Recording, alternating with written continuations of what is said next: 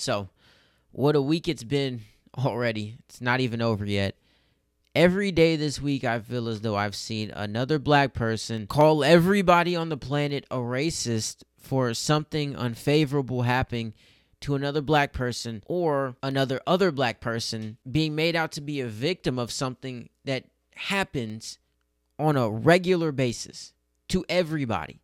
But because they're black, it's a special case and we need to coddle them and then we need to call everyone else a racist because that's how we operate. When I'm not trying to protect the world from race baiting at three o'clock in the morning, I am watching fights, I am fighting myself, whether it's boxing or other disciplines.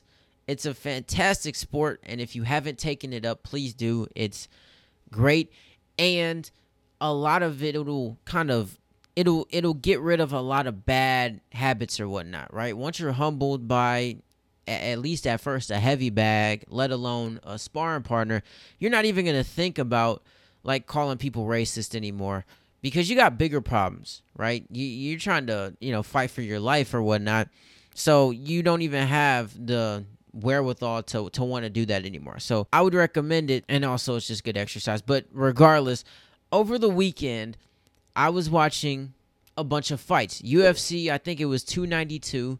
Aljamain Sterling versus Sean O'Malley. Great fight, but this is not a fight breakdown, so I'm not going to get into it that much. Reality, and I'll put it up, is that Sean O'Malley, who was not expected to win, white guy, knocks out Aljamain Sterling, who was expected to dominate, black guy, knocks him out, well, quote unquote, knocks him out, punches him in the face, Aljamain Sterling goes down. Sean O'Malley starts hammer fisting him. The referee stops the fight. It was for the title. Aljamain Sterling was the champion. He was defending his title.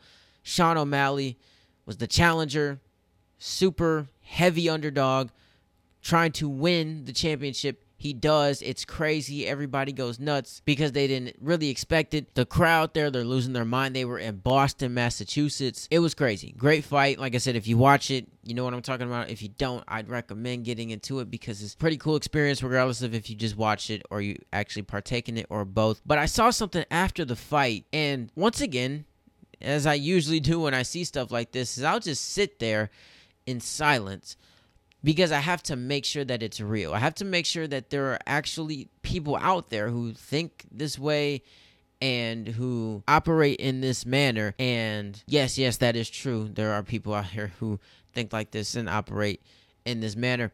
I saw somebody comment on the fight, right? And like I said, I just want you to keep in mind that Sean O'Malley, who was the challenger who won the fight, is a white guy. Aljamain Sterling, who was the champion, who was heavily favored to win the fight, is a black guy. Although that should not matter unless you're trying to determine which fighter is which. Black trunks for Jones, white trunks for Guzman. Or black guy Jones, white guy Guzman. That was said by Joe Rogan. It clearly matters to such a deeper degree in this case to a lot of people, including this person. I saw somebody tweet this out after the fight, and I just wanted to rip my hair out. And clearly I did because it's freaking gone. Like last week I had hair, then I watched the fight, and then I saw this tweet, and then I ripped it out, and now it's gone, and now I'm about to read the tweet.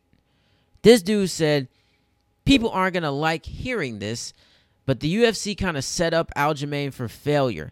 He had a fight with Henry Cejudo three months ago, and then he had to make a quick turnaround against someone who had a whole year of preparation for him. Plus, he's a black man defending his title in Boston, of all places. So then that's when I proceeded to rip my hair out, and here I am. Now, I know I said I wasn't going to go into like any fight analysis, but just something real quick. Something about this is annoying about talking about how Sean O'Malley has a whole year to defend. Long story short, you can either have a long layoff or a quick turnaround. So you can fight and then have another fight in three months. That's kind of a quick turnaround or you can fight and then have an entire year off and then that's a long layoff both of them can be good it can give you more time to heal or prepare but then it can also produce some ring rust so to speak so you might get in there and you might feel a little bit cold because it's been so long a quick turnaround yeah you might not have as much time to recover or prepare for a specific opponent but at least you're warm, you're in the mood of fighting. So there's pros and cons to both. So this person is trying to make excuses for the fact that Aljamain Sterling lost it was annoying, but that's not why I'm talking about this. It's the last part, right? Basically saying that the UFC set him up because he's not really that likable of a guy at least like the the character that he plays when he's on the microphone and when he's fighting or whatnot, he's kind of going back and forth with the crowd. But he's basically saying that the UFC set this man up for failure to lose in Boston of all places because he's a black man and Boston is such a racist place or whatever.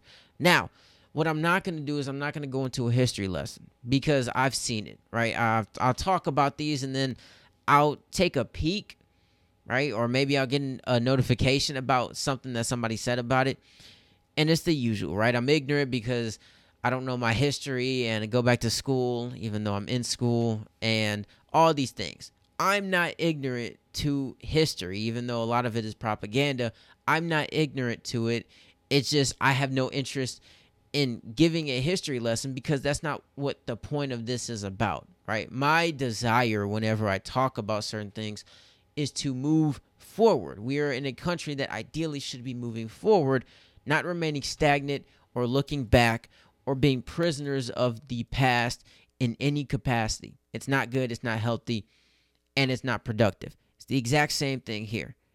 I guarantee you that the majority of those 18,000 plus people who were in that arena to watch that fight were fight fans who just wanted to see a good fight.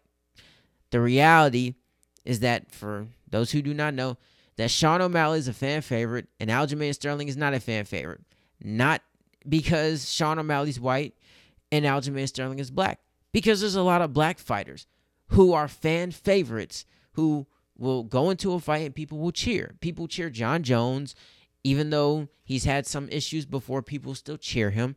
People cheer Israel Adesanya. People cheer Derrick Lewis. Derek, why'd you take your pants off?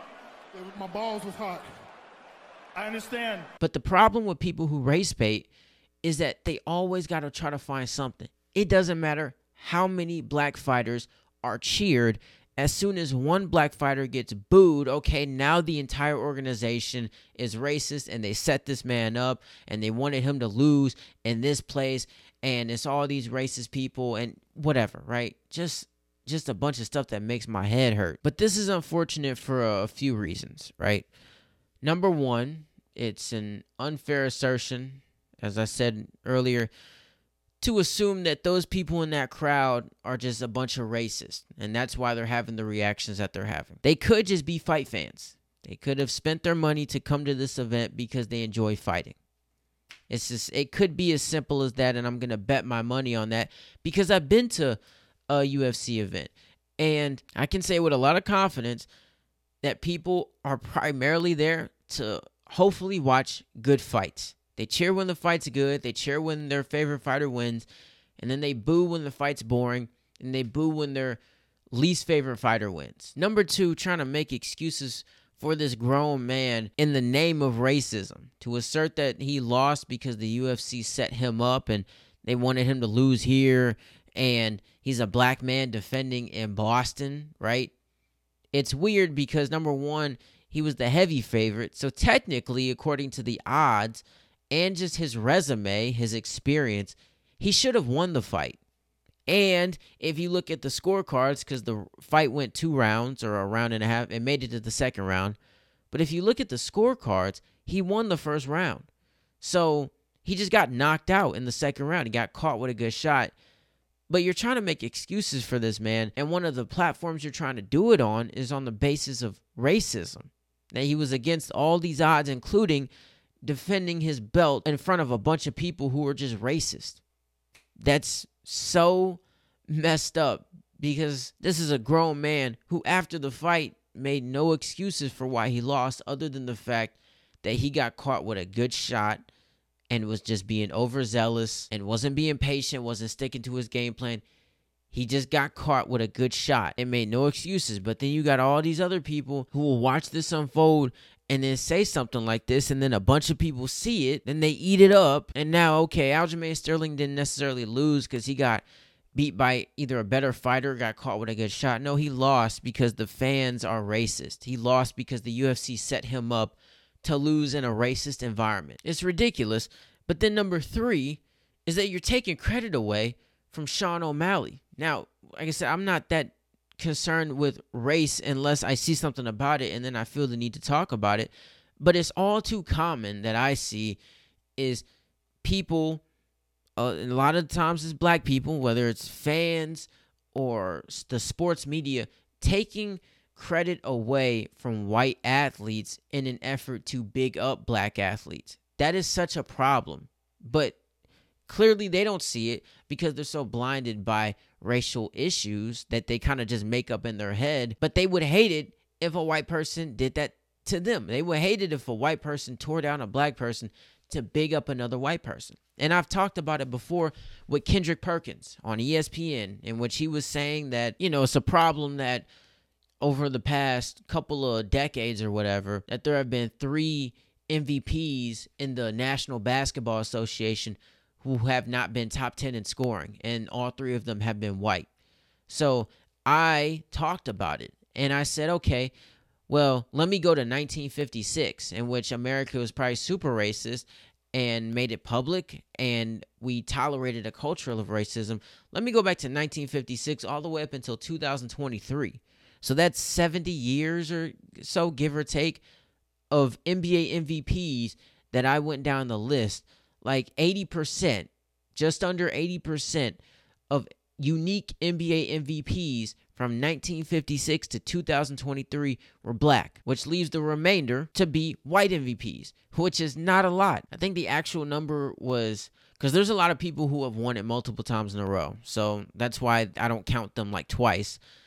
So that's what I mean by unique. So I think that the actual number was about 30 unique black MVPs to about seven or eight white MVPs since 1956 all the way up until now. So the fact that that isn't enough to hold some black people over is crazy to the point where they now have to try and go discredit the only few white MVPs that have ever won the award in the history of the NBA. Right? It's not enough that the majority of MVPs, the overwhelming majority of MVPs in this league's history have been black you now got to go after the very few white MVPs who have won the award to try to demean their accomplishment by bringing up the fact that they might not have been top 10 in scoring, basically alluding to the fact that all they had to do was wake up and be white in order to win an MVP. That's stupid because you are discrediting everything that they did to win that award. But you're only doing that because you're so blinded by racial issues that you cannot see the disgusting nature of what it is that you are doing. It's the exact same thing here. Sean O'Malley is young, and I believe at, as of now, he's the youngest UFC champion in the organization. He is young, he is a fan favorite, he's got a rocket strapped to his back, and people love him. So instead of congratulating him or telling your favorite fighter, if that's Aljamain Sterling, just to keep his head up, because he lost. No, let me discredit Sean O'Malley's win, white guy, by asserting that the UFC set up Aljamain Sterling, black guy, to lose because he was forced to do a quick turnaround, even though Sean O'Malley was out for a year, and then have him fight in a town full of racists. Make sure all the racists are in the audience. Make sure all the racists are watching back at home, right? Feed your racist energy to Sean O'Malley so that he can put it in that freaking right hand and clip Aljamain Sterling on his chin and put him to sleep. Right then, when Aljamain's on the ground and he's trying to wake up, he can't because when he's on the ground, he's just having a bunch of nightmares about all the races that are in the crowd, all the racists that are at home, all the racism that's going on, all the racism he has to fight against. Right then, the then the white referee he stops the fight because he's a racist too.